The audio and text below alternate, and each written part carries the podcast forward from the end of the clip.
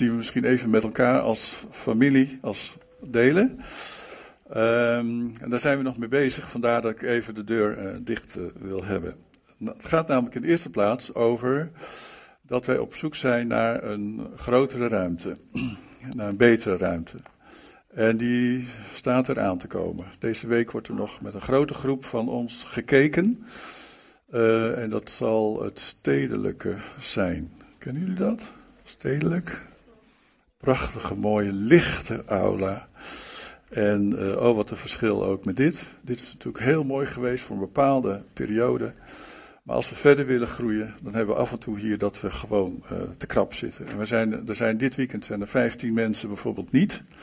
Die zijn naar een weekend. Nou, als die er ook nog bij zouden zitten, dan zouden mensen moeten staan. Nou, dat willen we gewoon niet. Dus we gaan uh, op zoek naar een mooi gebouw. Maar dat u dat weet. En moeten hier natuurlijk nog met de eigenaresse spreken. En dat is nog niet gebeurd. Vandaar wil ik vragen om u, aan u of u daar nog even stil over wilt zijn. Zodat we dat rustig kunnen, met, kunnen bespreken. Een ander heel belangrijk punt is, wat we besproken hebben, is dat uh, ik heb um, op mijn hart gekregen al een tijdje geleden om um, voor mijzelf assist gezondheid om uh, voor mijn werk ook assistenten aan te stellen. Hè? Assistent pastors. Hè? Ik ben eigenlijk de voorganger, senior pastor van deze gemeente, zo is het in het Engels een beetje. Maar om als een Mozes ook een Aaron en een Hur aan te stellen. Wat deden die? Die hielden de arm omhoog voor Mozes. En um, ik kan me ook wel beseffen dat ik op, op mijn leeftijd niet meer voor iedereen natuurlijk alles kan betekenen. Daar ben ik gewoon ook heel nuchter in. En daarom hebben we dus ook uh, besloten als oudstraat om zowel John te vragen, John Meijering, als Arenda Bus om mij te assisteren. Assistant, assistent, pastors voor mij. En dat gewoon part-time, een dag in de week. En uh, er ook voor. Uh, we gaan dat in januari ook inzegenen. En dat betekent dat John natuurlijk ook in het oudste team komt. En alle oudsten krijgen normaal gesproken altijd even twee weken dat de gemeente daarover kan nadenken en misschien op een bezwaar, op bijbelse grond een bezwaar zou kunnen hebben. Wil je, dat dan, wil je dat dan aan mij duidelijk maken en naar mij toekomen? Anders gaan de twee weken nu in. En in januari pas, half januari, gaan we ook voor hen een zegen bidden. En uiteindelijk is het natuurlijk wel zo dat ik de eindverantwoordelijke blijf. En ik ben uh, ook teamleider, uh, pastor, van de pastors dan van de voorgangers in de gemeente. Maar dan kunnen we meer handen, meer gaven en talenten, meer tijd hè, bij elkaar. Uh, bij elkaar zijn we alle tijd opgeteld bijna fulltijds dan voor de gemeente beschikbaar. Samen opgeteld. Um, we vragen jullie ook om echt uh, ook te bidden voor volgend jaar. Want dat betekent dat we natuurlijk wel wat uitdagingen hebben. Ook een verhuizing. En uh, is er niet vandaag, maar anders zou hij het zeker gezegd hebben. Vraag de Heer eens om misschien je tiende en bijdrage om die iets te verhogen het komend jaar. Want we hebben volgend jaar wel een uitdaging, gaan we met elkaar aan, van een hoger budget van 10.000 euro. En dat noem ik gewoon wel, omdat wij gewoon als gezin toch samen gewoon het huishoudboekje van de gemeente ook moeten uh, bekostigen met elkaar. Dus um, denk erover na. Ik ben er zelf ook mee bezig. Heer, wat zou ik zelf uh, nog kunnen doen, zodat we geen zorgen hebben. Dank jullie wel daarvoor. Ja, het jaar is bijna voorbij, hè? Waar was ik ook alweer mee begonnen dit jaar? Een thema, en dat thema ging over liefde. Weet jullie nog welke Bijbelgedeelte dat was? Johannes, geloof ik. Hoofdstuk 13. En de laatste paar versen waar de Heer Jezus zegt: hè, van, uh, Ik geef jullie een nieuw gebod, weet je nog? Heb elkaar lief. Nou, het, uh, natuurlijk het grote gebod kennen ze. Hè? Heb de Heere God lief met geheel hart, geheel verstand, geheel kracht. Maar dit nieuwe gebod, dat was voor hun wel even een shock. Blijkbaar zag de Heer iets wat nodig was. Dat ze ook elkaar gingen liefhebben. Zij zouden de gemeente vormen. En God wilde dat in de gemeente, Gods liefde, de Heer Jezus wilde dat dat tastbaar gewoon aanwezig zou zijn. Daarom begon hij al heel snel hen daarover te onderwijzen. Nou, we hebben verschillende thema's gehad, zoals liefde voor de vreemdeling bijvoorbeeld. Hè? Uh, we hebben gehad over, uh, maar ook liefde voor de gemeente. Als de gemeente de bruid van Jezus is. Nou, wat denken jullie? Houdt de Heer Jezus van zijn bruid of niet? Vast, hè? Als de Heer Jezus dan van zijn bruid houdt, moeten wij dat toch ook wel een klein beetje gaan doen, of niet? Dan moeten wij toch ook van de gemeente gaan houden, hè? En toen kreeg ik ook zo'n beeld van een mooi t-shirt. We hebben hem nog niet, maar ik zou, kan me erbij voorstellen, als er eentje is, mijn maat, dan draag ik hem. Wie gaat hem bedenken? Waarin zou staan bijvoorbeeld Leefzutphen, groot hart met een kruis. En daaronder, I love my church. Ik hou van mijn gemeente. Mag ik daar amen op horen? Yes. Ja, we zijn toch blij met elkaar en met de gemeente. Dat we elkaar hebben. Mag ook een getuigenis zijn naar buiten uit. Vanmorgen wil ik het uh, ook weer daarover hebben, over liefde is. Puntje, puntje, puntje. Wat zou ik nou vanmorgen als onderwerp hebben? Nou, bereid je maar voor. Lucas 6, vers 27 tot 31. Lucas 6, vers 27 tot 31. Tot jullie die naar mij luisteren, zeg ik: heb je vijanden lief. Wees goed voor wie jullie haten, zegen wie jullie vervloeken, bid voor wie jullie slecht behandelen. Als iemand op je wang slaat, bied hem dan ook de andere wang aan. En weiger iemand die je je bovenkleed afneemt niet ook je onderkleed. Geef aan een ieder die iets van je vraagt en eis je bezit niet terug als iemand het je afneemt. Behandel anderen zoals je wilt dat ze jullie behandelen. Vader in de hemel, dank u wel voor uw boek, waarin u uzelf openbaart aan ons. Iets van uw hart, iets van uw wezen, iets van uw karakter. Dank u voor de Heer Jezus, die dat uitleefde tot op de bodem. Heer, voor ons. Zelf zijn leven gaf voor ons, vanuit liefde, voor ons. Heer, wij bidden ook dat vanmorgen dit woord iets tot, tot, tot ons hart en in ons leven zal spreken. En dat we er wat mee gaan doen. In Jezus' naam. Amen. Ja, mot dat nou echt? Hè? Heb je vijanden lief? Nou, dat is toch wel het laatste wat ik zou willen horen vandaag. Heb je vijanden lief? Ja, nou ja, goed, wij hebben nog niet zo veel vijanden, maar er zijn mensen die heel veel vijanden hebben. Die echte vijanden hebben. Vijanden die hun heel veel kwaad hebben gedaan. Sommige van jullie ouders hebben de oorlog meegemaakt en die weten daar genoeg over te vertellen. Mijn ouders hebben dat ook meegemaakt in Indonesië. Mijn vader is uh, op een gegeven moment uh, opgepakt. En toen werd hij naar het plein gebracht in Malang, waar ik ben geboren overigens, in die, uh, in die plaats.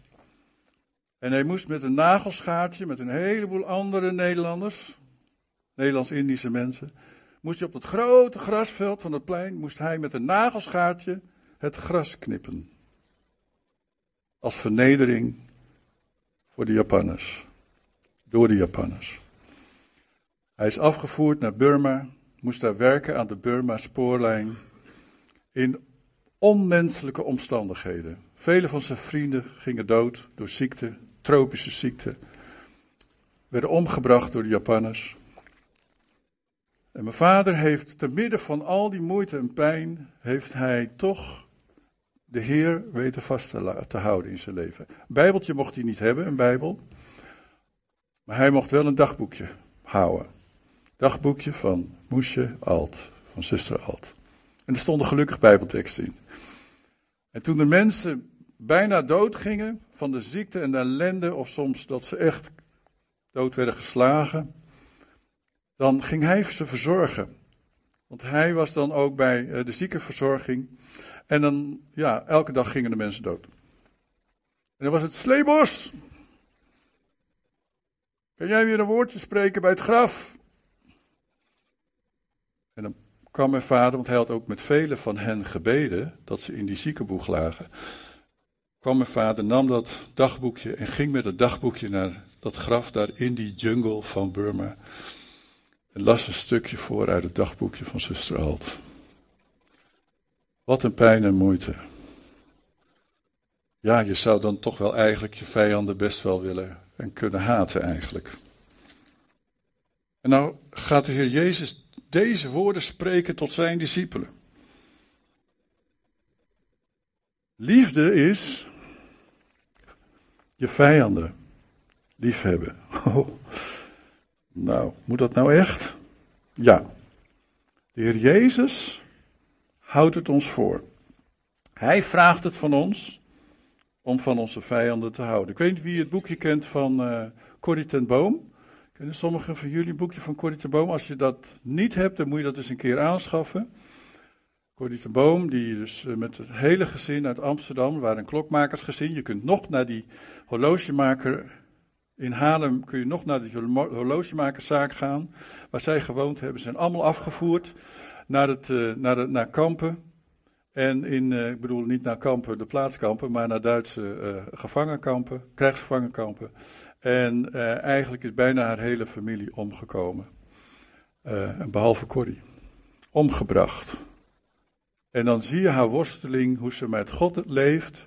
En hoe God uiteindelijk, via haar zus en via alles wat ze meemaakt, haar, die vrouw maakt die ze later is geworden zo'n grote zegen heeft gebracht in ons land, maar ook in Amerika. Doordat zij ook op een gegeven moment zelfs de beul van haar familie, de beul van haar familie, haar familie gedood heeft, heeft kunnen vergeven. Goeiedag. Wat een verhaal. Je kunt er nog heen, in Haarlem, naar die winkel. Maar hoe kan je nou van iemand houden die helemaal niet van jou houdt? Laat staan dat je van iemand kan houden die jou pijn doet. Die jou kwaad doet. Ik vind het al heel uh, opgave af en toe om van iemand te houden die van mij houdt. ja, ik hoor. Ja, het is veel makkelijker om van iemand te houden die ook van jou houdt. En het is heel lastig om van iemand te houden die niet van jou houdt. Ik vind het niet zo moeilijk om van Corrie te houden. Hé, lieverd? Wat zei je nou laatst? Hoeveel jaar was dat ook alweer? 51 jaar volgend jaar? Dat wij elkaar kennen? Een halve eeuw. Jongen, jongen, jongen. Ik vind het ook niet zo moeilijk om van onze kinderen te houden. We hebben eh, drie kinderen, getrouwd, negen kleinkinderen. Wat een schatten. En oh, af en toe ook. Wat een katjes. Hè? En ook van onze aangetrouwde hè, kinderen. Het is niet zo moeilijk. We hebben ervan leren houden. En we houden echt van ze. En we hebben wel eens wat meningsverschil, of niet, Cor? Ja, we hebben wel eens wat meningsverschil. En soms hebben we ook wel eens een kleine ruzie. Of niet? Ook moet wat achter gaan? Zie je? Nee, ik ben het niet met je eens. Nee. Soms hebben we ook wel een kleine ruzie. Maar ja, goed, dat is alleen bij ons zo. De meeste huwelijken zijn volmaakt. Hè? Of niet? ja, yes, halleluja. Nou, we kennen het wel, hè, als we naar onszelf kijken. Maar het is wel zo dat binnen de kortste keren, zelfs als wij wat woorden hebben gehad, binnen de kortste keren knuffelen elkaar weer. Ken je dat? Ja, toch wel, hè? Voordat het, voordat het avond wordt, dan is het alweer goed gemaakt. Ik kan er niet mee leven. Gewoon dat, dat er iets zou zijn. Ik kan er niet mee leven. Nou, Jezus spreekt ons aan vanmorgen om niet alleen hen lief te hebben die ons lief hebben, maar hen lief te hebben die ons haten. Onze vijanden. om hen lief te hebben. Die naar tegen je gedaan hebben. Nou, dan komt het wat dichterbij. Sommige mensen doen wel eens naar tegen je, of niet? Die je niet mogen. En dat laten ze merken ook soms.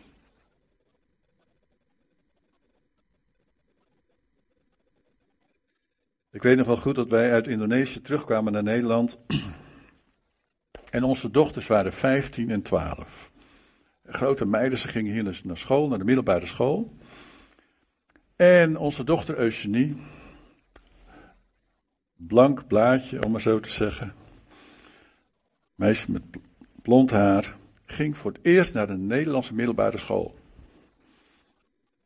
Dat vond ze geweldig. Al die kinderen, duizend kinderen of zoiets, op zo'n christelijke school in Nederland, in Alkmaar.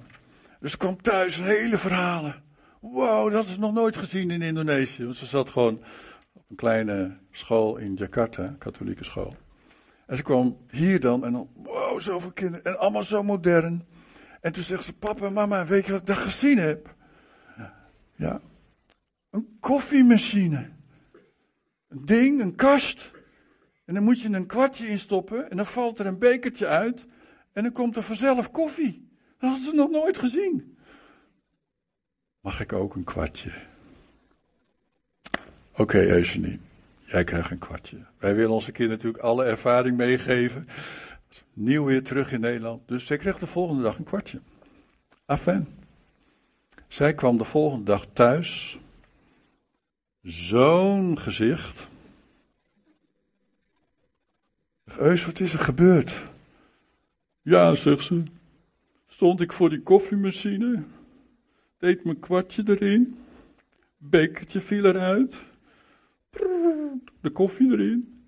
En voordat ik dat bekertje kon pakken, kwam er zo'n grote jongen langs. En die zei, dankjewel. En die liep zo met mijn koffie liep hij weg. Ze was helemaal verbouwereerd. Dat doe je toch niet?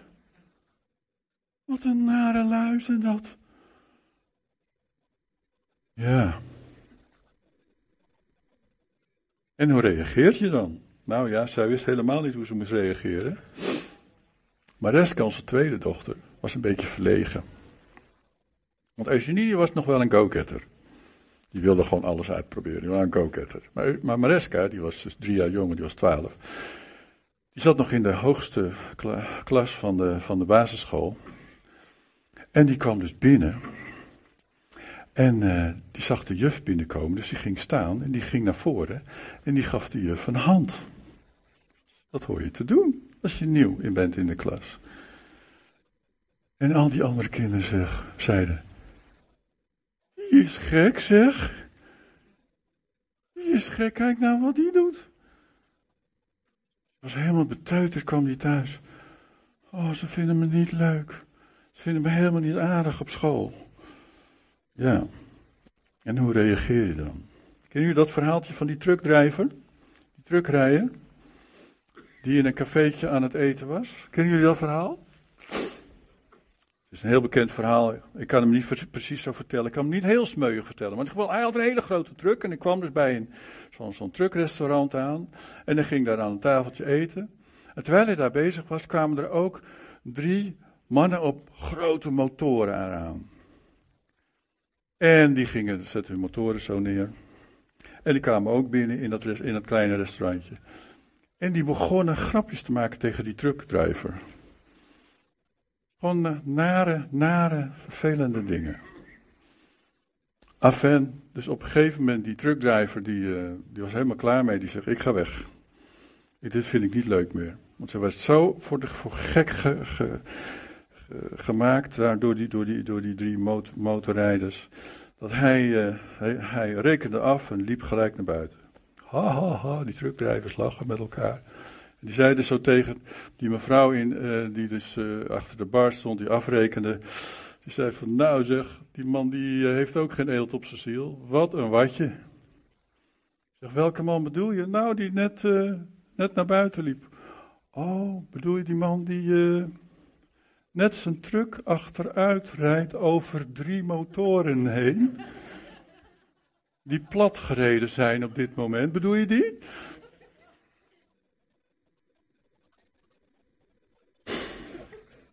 Ja, hoe kan je reageren op mensen die naar tegen jou doen? Onze tekst vandaag spreekt, geeft nogal wat voorbeelden. Hè?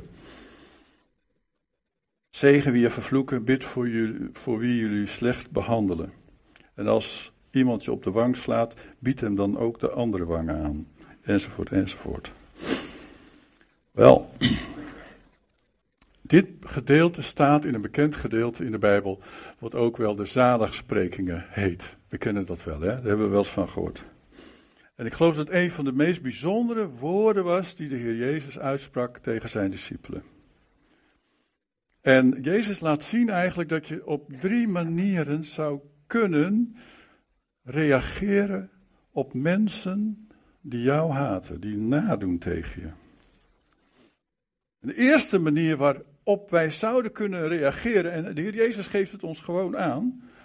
Hij zegt, weet je hoe je erop zou kunnen reageren als je pijn hebt, of als andere mensen na tegen je zijn geweest, zelfs, zelfs tegen je grootste vijanden, weet je hoe je op de allereerste manier zou kunnen reageren erop. Door ze lief te hebben. En dat doe je, nummer één, door goed te zijn voor wie jullie haten. Wees goed, mag ik die tekst nog even? Dat gedeelte uit Lucas 6, kan het nog even erop? Wees goed wie voor jullie haten, wie jullie haten. Vers 27. Nou, in die tijd paste dat natuurlijk helemaal niet, want zij werden bezet door de Romeinen. Ook Israël was toen bezet door de Romeinen. Ze werden onderdrukt, ze werden in de gaten gehouden. Romeinen waren de baas, ook in Israël. Dat was geen prettige tijd. Dus dit woord paste ook helemaal niet in die tijd van heb je vijanden lief. De Romeinen werden gezien als hun vijanden, als hun onderdrukkers. Maar ook in onze tijd zouden mensen er toch raar van opkijken. Als Jezus die woorden zou zeggen in deze tijd. Sommige mensen kwamen daardoor in verwarring. En ik denk zeker dat als je goed gaat doen voor degene die jou kwaad heeft gedaan, dat die persoon ook wel een klein beetje in verwarring gaat, raken. Van, uh, wat krijgen we nou? Zeker als je niet terugslaat met hetzelfde wapen waarmee jij geslagen bent. Maar eigenlijk liefde toont. Dat is wel lastig, maar het is een keuze. Ze hadden wel geleerd van de Heer Jezus, hou van je naaste. En ze hadden ook geleerd van de religie van die tijd, van haat, de onderdrukker, de Romeinen. En, uh, en dat zouden de meesten van ons ook wel kunnen. Maar de Heer Jezus zei hier, nee, ik wil niet dat je ze haat, ik wil dat je ze lief hebt. Dat is best wel lastig. Vers 32, daar zegt de Heer Jezus, is het een verdienste als je lief hebt wie jullie lief hebben? Eigenlijk is het niet zo moeilijk om lief te hebben die ons lief hebben. Want ook de zondaars hebben degene lief die hen lief hebben. Hij zegt dat doen de zondaars ook. Maar zijn wij dan anders als kinderen van God? Hoe zijn wij dan anders? Onder andere dat wij liefde zouden kunnen tonen aan hen die ons niet lief hebben. Dat is dus wat het ons anders maakt. Dat wij liefde kunnen tonen aan hen die naar hebben gedaan tegen ons. Dat maakt ons anders dan zondaren. Jezus roept dus ons op om hen lief te hebben. Wel, onze menselijke natuur, die wil vergelding. Ik weet niet hoe het bij jullie zit, maar als je een knal krijgt, dan wil je uit je menselijke natuur een knal teruggeven, of niet? Hè? Kom niet aan mijn kinderen, zei ik wel eens. Kom ook niet aan Corrie. Tuurlijk, dat is heel natuurlijk. Maar kwaad met kwaad vergelden, dan ga je zelf kapot aan. Haat met haat vergelden, ga je zelf ook kapot aan. Narigheid met narigheid vergelden, dan ga je zelf kapot aan. Het is aangetoond in de wetenschap dat mensen daar ziek van worden. Als ze op zo'n manier reageren op narigheid. Door narigheid terug te doen. Hoge bloeddruk kan ervan komen. Stress kan ervan komen. Hoofdpijn en allerlei andere nare dingen. Uh, soms wel eens destructief gedrag naar zichzelf toe. Niet vergelden, maar liefde tonen. Heb je vijanden lief. Vergeld je wel, vergelding maakt je kapot. Ook emotioneel. Ik heb echt mensen emotioneel kapot zien gaan die niet een ander konden vergeven. En maar lang genoeg die pijn en die moeite in hun hart bleven vasthouden. Eigenlijk achtervolgd werd, werden door, door, door die pijn en die moeite. Met schuldgevoelens rondliepen, rond, uh, liepen, met, met um, depressie rondliepen. en weet je, als je naar terug doet naar mensen die na zijn geweest tegen jou, dan doet het wat met jouw emotie. En dan zul je merken dat andere mensen het helemaal niet meer leuk vinden om met jou om te gaan. Kennen we dat? Ik ken dat wel. Ik vind het zelf ook niet leuk om om te gaan met mensen die destructief bezig zijn. En je wordt geïsoleerd. Maar haat uh, vernietigt ook ons hart, ons geestelijk leven. God is in wezen, is hij liefde. God is niet in wezen haat. God is in wezen liefde. Hij gaf liefde tegenover onze afwijzing. Hij gaf liefde tegenover onze zonde. Hij gaf liefde tegen onze fouten. Hij gaf liefde terwijl wij onze rug naar hem toe hadden gekeerd. Hij deed dus precies het tegenovergestelde. Omdat hij zelf in wezen liefde is. En als je dus toch toegeeft, overgeeft aan die destructieve gevoelens en gedachten, dan uh, zou het ook nog wel eens kunnen zijn dat dat een destructieve uitwerking heeft op je geestelijk leven. Sommige mensen die zich overgeven aan negativiteit, dus gewoon eigenlijk vergelding, als ze na zijn behandeld, zie je soms ook wel eens het gevoel krijgen van, het lijkt wel als God heel ver weg is. Ja, waarom? Wat heb je toegelaten in je hart? Waarom lijkt het zo? Waarom ervaar je dat zo? Je relatie met God leidt eronder. Psalm 66, vers 18. Zegt de psalmist: Had ik kwaad in mijn hart gevonden? De Heer had mij niet gehoord. Sommige mensen komen wel eens naar me toe en die vragen om gebed. Lijkt wel als God, alsof God er niet is. En dan kun je je afvragen van hoe is dat gekomen joh? Waar loop je mee rond? Wat zit er in je hart? Wat, wat voor teleurstelling heb je gehad? Wat voor narigheid is jou overkomen en hoe ben je ermee omgegaan? Heb je goed gedaan tegenover die persoon die kwaad heeft gedaan tegen jou? Of ben je gaan vergelden? En zit je nu met de schade ervan in je eigen hart en in je eigen leven? Dat zou heel goed kunnen.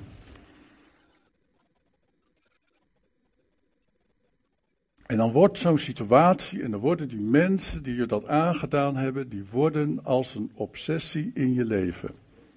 Je droomt ervan, je staat ermee op, je wordt erdoor geplaagd en je ziet geen oplossing.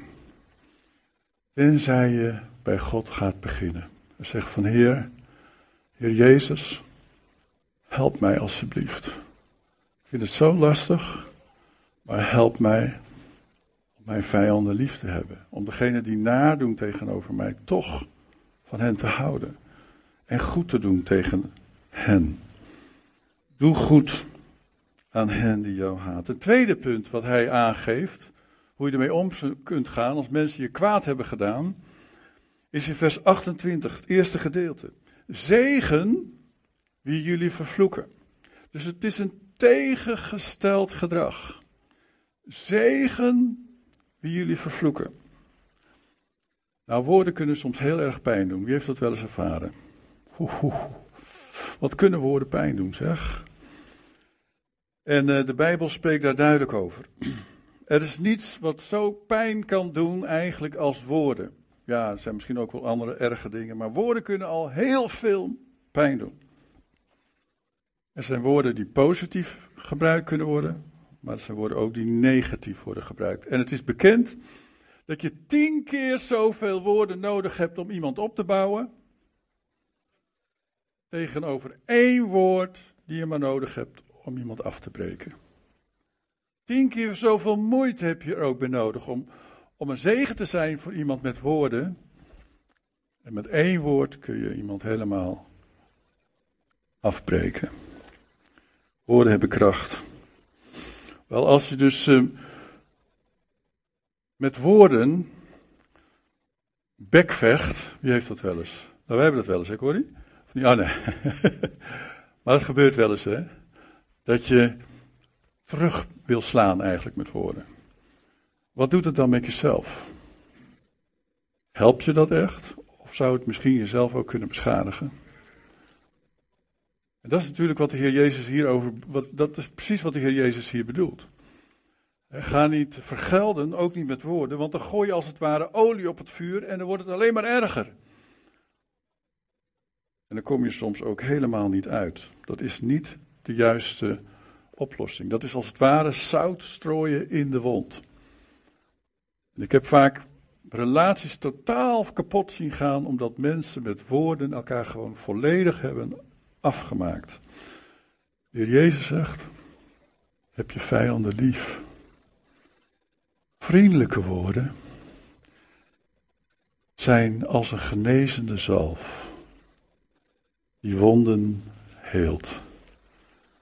En op een of andere gekke manier vinden wij dat lastig om die uit te spreken. Wij spreken veel makkelijker negatieve woorden uit. En toch is het een keuze om terwijl je misschien wat nare woorden ontvangt, om vriendelijke woorden te blijven spreken. Maar het is niet alleen dat dat die situatie kan verbeteren, maar je bewaart ook je eigen hart. Kennen jullie dat? Je bewaart ook je eigen hart, want je voelt je rot als je je hebt laten gaan, of niet? Spreuken 12, vers 18. Spreuken 12, vers 18 zegt: De woorden van een dwaas zijn dolkstoten. Zijn dolkstoten. Wat de wijze zegt, brengt genezing. Wow. Nou, dan weet ik eigenlijk al wat ik zou willen kiezen. Ik wil natuurlijk graag kiezen wat de wijze zegt. Ik wil me niet laten gaan. Ik wil proberen altijd te kiezen wat de wijze zegt en genezing brengen, heling brengen in harten van mensen. Nou, het lukt me niet altijd, maar ik wil daar wel altijd voor kiezen. En het is altijd ook goed dat als het je niet gelukt is, om dan naar de Heer toe te gaan en naar die persoon om vergeving te vragen. Sommige mensen die, uh, die uh, je pijn doen, daar kun je op verschillende manieren op reageren. Of als ik pijn gedaan heb bij een andere persoon. Ja, ik heb wel eens Corrie wel eens pijn gedaan, geloof ik. En als Corrie dan als zich afbijt, dan is dat olie op het vuur. Kennen jullie dat? Maar Corrie, wat ze ook wel eens gedaan heeft, dan doe ik even wat naars en dan komt zij naar me toe en ze zegt: Ik hou van je. Dan smelt ik. dan smelt ik. En dan is de oorlog voorbij. Echt waar. Dat is zo geweldig. Wat een kracht in woorden, hè? Dat is echt, dat is zo geweldig. En, en dat wordt hier bedoeld. In Spreuken 15, vers 1, Spreuken 15, vers 1 staat: Een vriendelijk antwoord doet woede bedaren. Krenkende woorden wakkeren toorn aan. Harde woorden spreken vaak over een vechthouding. Wat? Blijkbaar hebben jullie helemaal geen last van hier in Zutphen, of wel? Wat? Maar zachte en vriendelijke woorden maken ook de geest van die ander en het hart van die ander zacht. Zo werkt het. Als derde geeft de Heer Jezus aan wat je kunt doen als mensen naar tegen je hebben gedaan. Bid voor wie jullie slecht behandelen. Vers 28. Bid voor wie jullie slecht behandelen. Bid voor hen die jou verkeerd hebben behandeld. Bid voor hen die je gedachten zijn beheersen, zijn gaan beheersen. Bid voor hen in plaats van in dat rot gevoel blijven hangen en blijven zitten. Steeds maar in die nare gedachten, door die nare gedachten en door dat nare moment worden gedomineerd. Je kunt er ook voor bidden. De Heer Jezus geeft je eigenlijk hele praktische handleidingen aan. Bid dat het hart mag veranderen van die andere persoon. Bid niet dat die God, die andere persoon, dat God de bliksem zal sturen, hè, om die andere persoon te raken. Van Heer, oh, wat heeft hij mij pijn? Heer, kom met de bliksem uit de hemel. En nee, nee, bid voor een zegen voor die andere persoon. Voor een veranderd hart. Heb je vijanden lief door hen te zegenen. Goed voor hen te zijn, hen te zegenen en te bidden voor hen. Daarmee bewaar je je eigen hart. Onder andere. Maar daarmee leg je ook een zegen op die ander. En je moet kijken wat er dan gebeurt. Hoe ga jij met je vijanden om? Hoe ga jij om met de mensen waar je het wel eens moeilijk mee hebt? Hoe ga jij om met de mensen die wel eens na tegen je geweest zijn? Jezus geeft het hier duidelijk aan. Wees goed voor jullie haten, voor wie jullie haten. Zegen wie jullie vervloeken. Bid voor wie jullie uh, slecht behandelen. Misschien kun je op dit moment denken aan iemand. Misschien kun je denken aan iemand die jou pijn heeft gedaan. Het afgelopen jaar. Wie heeft jou wel eens pijn gedaan? Wie heeft je verkeerd behandeld? Dan zou het goed zijn als we vandaag in de praktijk gaan brengen wat de Heer Jezus ons leert. Doe iets goeds naar die persoon. Lastig, maar het is een keuze. Zegen die persoon. Bid voor die persoon. Dat God in die situatie komt en het hart verandert. En je moet eens kijken wat er dan met jou gaat gebeuren. Dan ga jij veranderen. En moet eens kijken hoe close, hoe dicht jouw relatie met God dan gaat worden. Omdat je dan naar zijn wil leeft. En niet naar de wil van je eigen gevoel. Vader, dank u wel voor dit moment. Dat we onze eh, ogen mogen sluiten, onze hoofden mogen buigen voor u, voor uw woord. Dank u, Heer Jezus dat u ook vanmorgen spreekt tot onze harten door de Heilige Geest. Dank u, Heilige Geest, dat u ons helpt om eerlijk te zijn naar onszelf en ons eigen hart te kijken. Heer, ik denk dat elk van ons wel namen kan bedenken, situaties kan bedenken die heel moeilijk zijn geweest, die pijnlijk waren.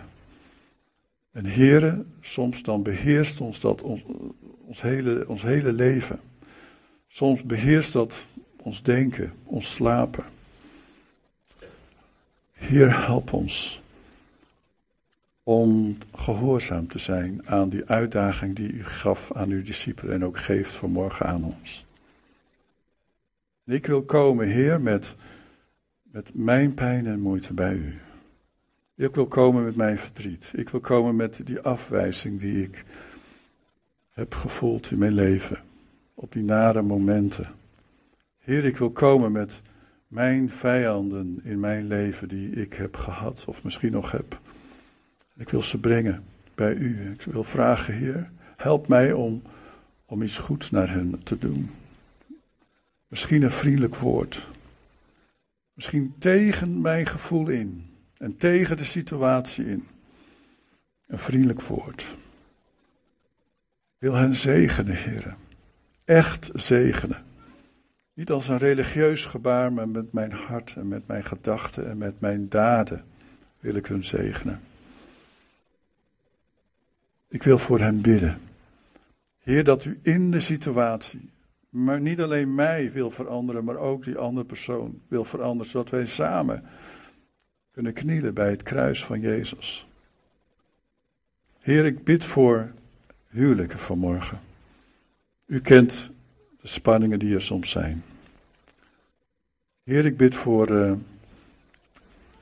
ja, relaties ouders en kinderen die onder druk staan. Ik bid voor relaties met misschien werknemer, werkgever, op ons werk, op school. Heer, ik bid voor ons allen zoals we hier vanmorgen zijn. Help ons om meer van uw liefde te ontvangen en uit te dragen. Als er morgen mensen zijn die echt nog in de knoop zitten met dingen, echt nog een beetje vast zijn gelopen als het gaat om nare ervaringen, nare situaties in hun leven. Wat hun hele leven lijkt te beheersen. Dan bid ik in Jezus' naam dat we dat neer mogen leggen bij het kruis van Jezus. Jezus wil komen in jouw situatie. En hij wil jou omarmen in de eerste plaats met zijn liefde. Zodat je niet uit eigen kracht die stappen hoeft te doen, maar in hem die kracht mag ontvangen. We zo meteen weer gaan zingen, kunnen we ook een lied zingen. Stel ik voor om te gaan staan met, met elkaar. En ook echt een stap te doen. Om ook daarin te groeien in ons leven. Zeg van Heer, ik wil niet langer rondlopen met die destructieve negativiteit in mijn eigen hart. Heer, er zijn allerlei redenen voor. Is me van alles aangedaan. Misschien door mijn ouders, misschien door familie, misschien in mijn huwelijk. Maar Heer Jezus, ik wil niet mezelf kapot maken of laten maken door zulke situaties. Ik wil leren leven zoals U dat heeft aangegeven. Vanuit Uw liefde. En help mij, help mij dan, Heer, om een stap te nemen. Zeg, Heer, ik ga goed leren doen. Hoe lastig het ook is, naar die ander. Heer, ik ga die ander zegenen. Heer, ik ga bidden en ik blijf bidden voor die ander. Zodat ook mijn hart verandert. En ik er anders mee om kan gaan. Zullen we gaan staan met elkaar? Terwijl we zo meteen een fijn lied zingen, kom dan rustig naar voren. Er eh, zijn mensen die uh, hier bidden, maar je, kan ook gewoon zelf gewoon een moment bij het kruis gaan staan. Een moment, misschien wil je daar even knielen. En even jouw hart uitspreken naar God. Hij kent jou, hij kent je moeite, hij kent onze moeite. Maar dat God daar doorheen wil werken en iets nieuws wil doen. En hij gaat je helpen, absoluut. Hij gaat je helpen. Amen. Zullen we een mooi lied zingen?